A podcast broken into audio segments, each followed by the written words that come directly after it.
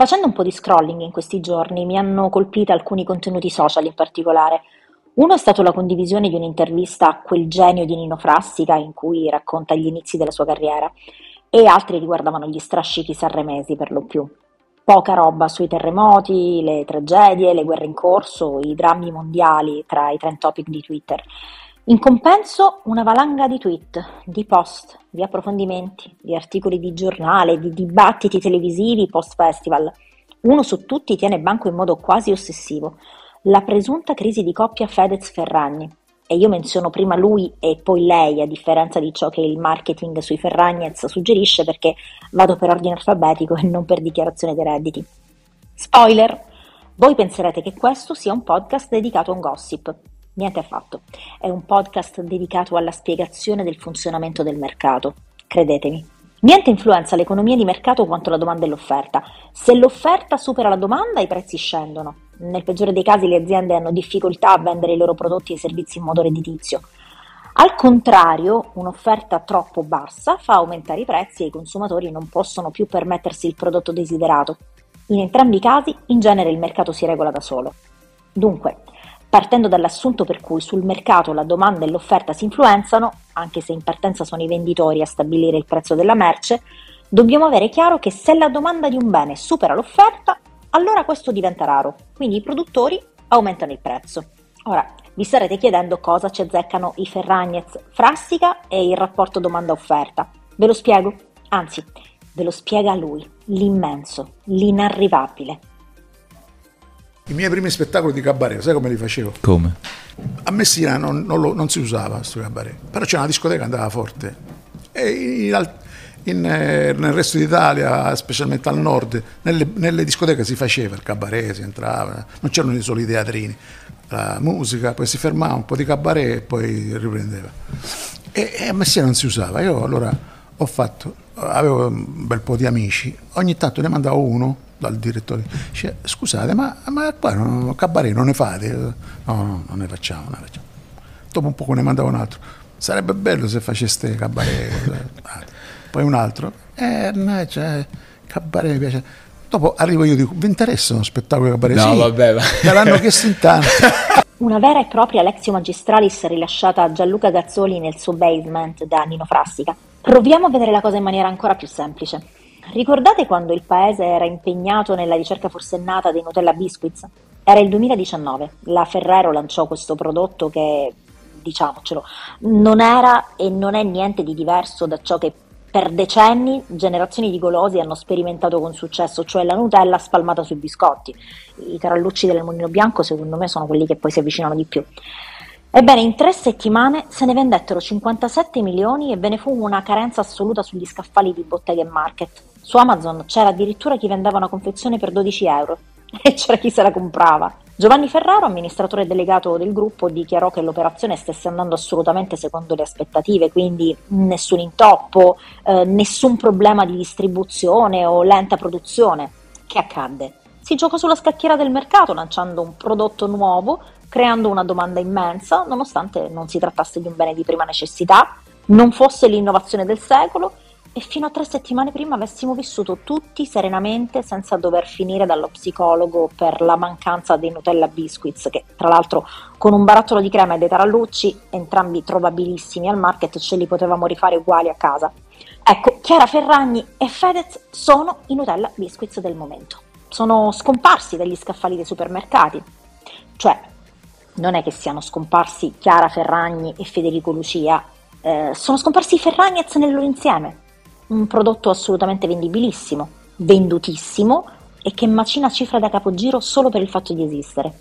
E da quando sono insieme, l'imprenditrice digitale, designer, blogger, chi più ne ha più ne metta, è sempre più riconoscibile come un opinion leader un attivista per i diritti, e l'artista, imprenditore, talent scout, agente di personaggi, sempre più un imprenditore di successo, un filantropo. Entrambi hanno un posto d'onore nell'Olimpo dei potenti parlatori, quelli che prendono posizione su temi caldi di attualità e politica, con una conseguenza di polemiche e clac che si attivano praticamente subito ad ogni uscita. Insomma, si condizionano a vicenda, si miscelano in un mix che li rende amatissimi o odiatissimi a seconda dei casi, ma di certo molto invidiati e indiscutibilmente seguitissimi. E uno dei brand che più funziona, a parte quelli che hanno singolarmente, è quello che hanno in comune, cioè Ferragnez, che poi è anche il titolo della serie Prime che è stata lanciata da Amazon nel 2021. Un gigantesco buco della serratura da cui guardare per spiare ancora di più la vita di una famiglia di cui sappiamo pressoché tutto, quello che ovviamente vogliono mostrarci grazie ai loro social. Certo, una dose di narcisismo immensa ci deve essere dietro tutto questo, ma sta dietro questo tipo di attività, di professione, di business. È anche vero che però il concetto non è questo, ma è totalmente un altro, perché loro sono un marchio e un marchio vende prodotto. Loro sono uno dei prodotti di uno dei loro marchi e un marchio promuove la sua offerta e se stesso e così loro fanno, narcisismo o meno. Solo che negli anni ci siamo così compenetrati nelle vicende dei due amatissimi e odiatissimi che ormai volente o nolente sono parte delle nostre quotidianità anche se non vorremmo. E i cavoli loro ci compaiono sui giornali, sui social, sulle pubblicità che non di rado sono familiari, anche se non sono di nostro interesse.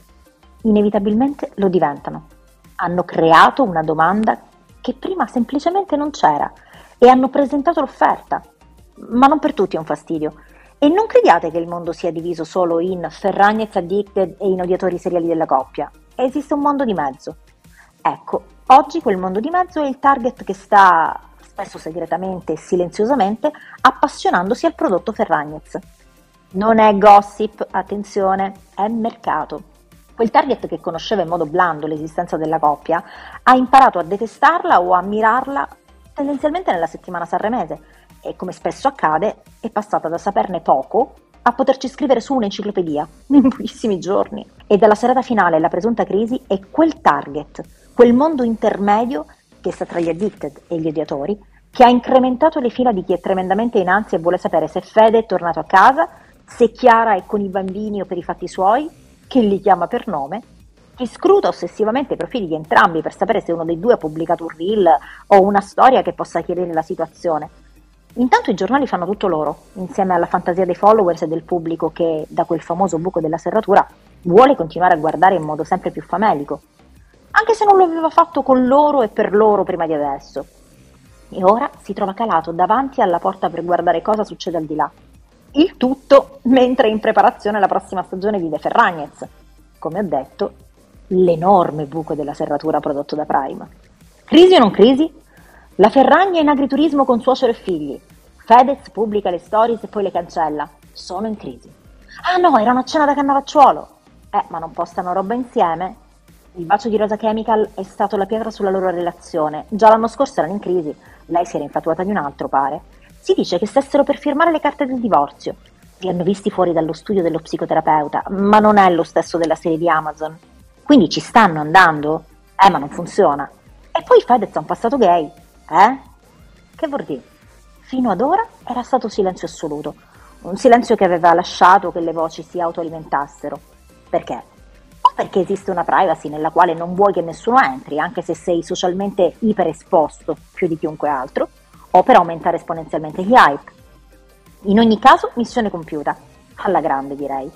Poi, però, sulla presunta omosessualità giovanile di Fedez, lui si infuoca e torna sui social incazzato nero, criticando aspramente la redazione di un programma Mediaset, la cui giornalista sarebbe colpevole di aver chiamato amici d'infanzia del rapper chiedendo se da adolescente fosse o meno gay.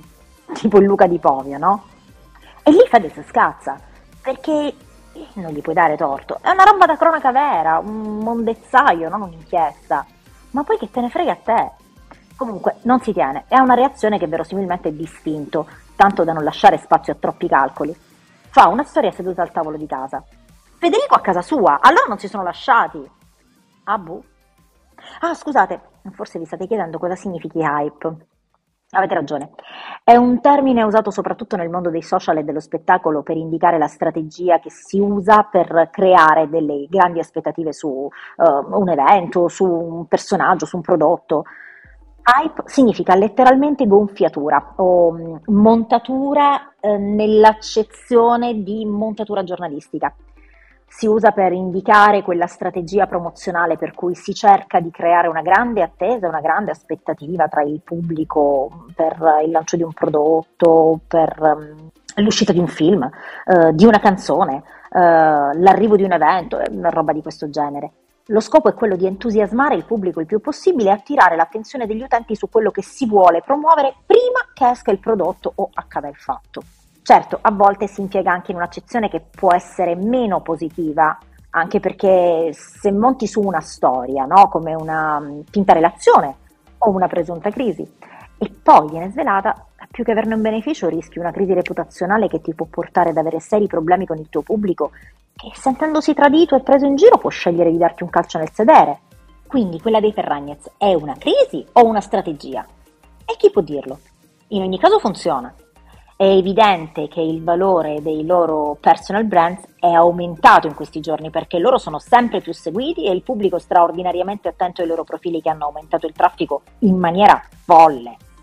È una questione di funnel, cioè il processo attraverso il quale le aziende guidano i clienti nell'acquisto dei prodotti. Il processo di vendita passa da quattro fasi. Attenzione, eh, interesse, eh, decisione e azione. Cioè in primis presento o mostro il prodotto. Anche se è un prodotto conosciuto posso decidere di presentarlo a un audience diverso, a un pubblico più esteso, che magari ne ha solo sentito parlare ma che non lo conosce.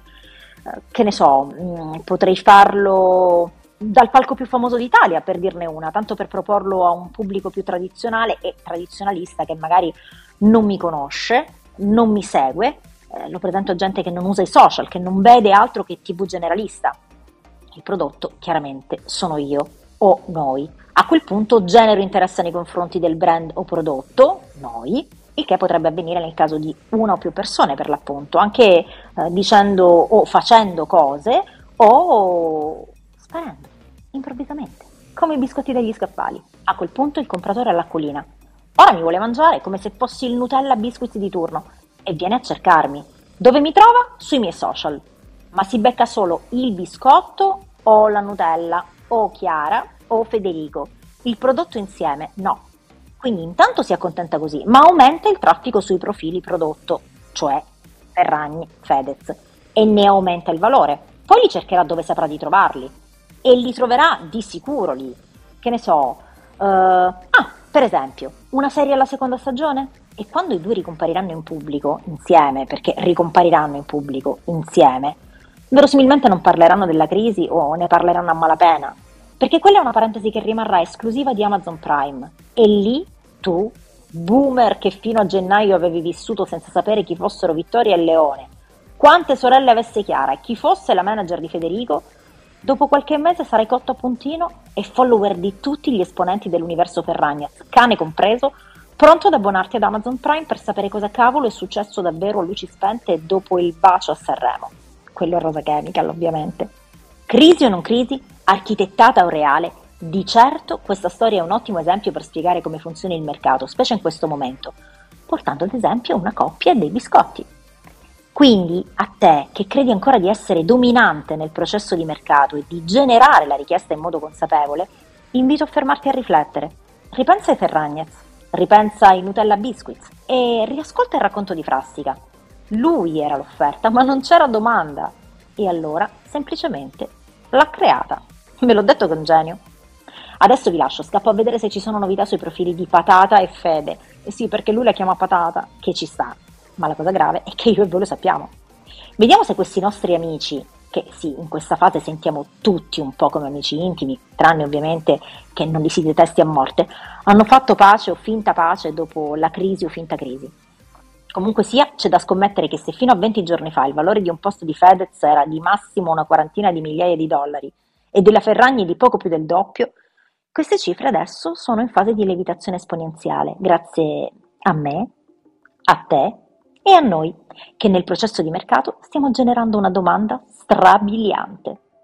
E visto che loro non ci sono, è un bene di lusso, quindi il prezzo non può che aumentare. Io sono Eleonora Orzimondo e questo è Unrealpolitik, un podcast di Mood Italia Radio. Noi ci ritroviamo tra sette giorni esatti.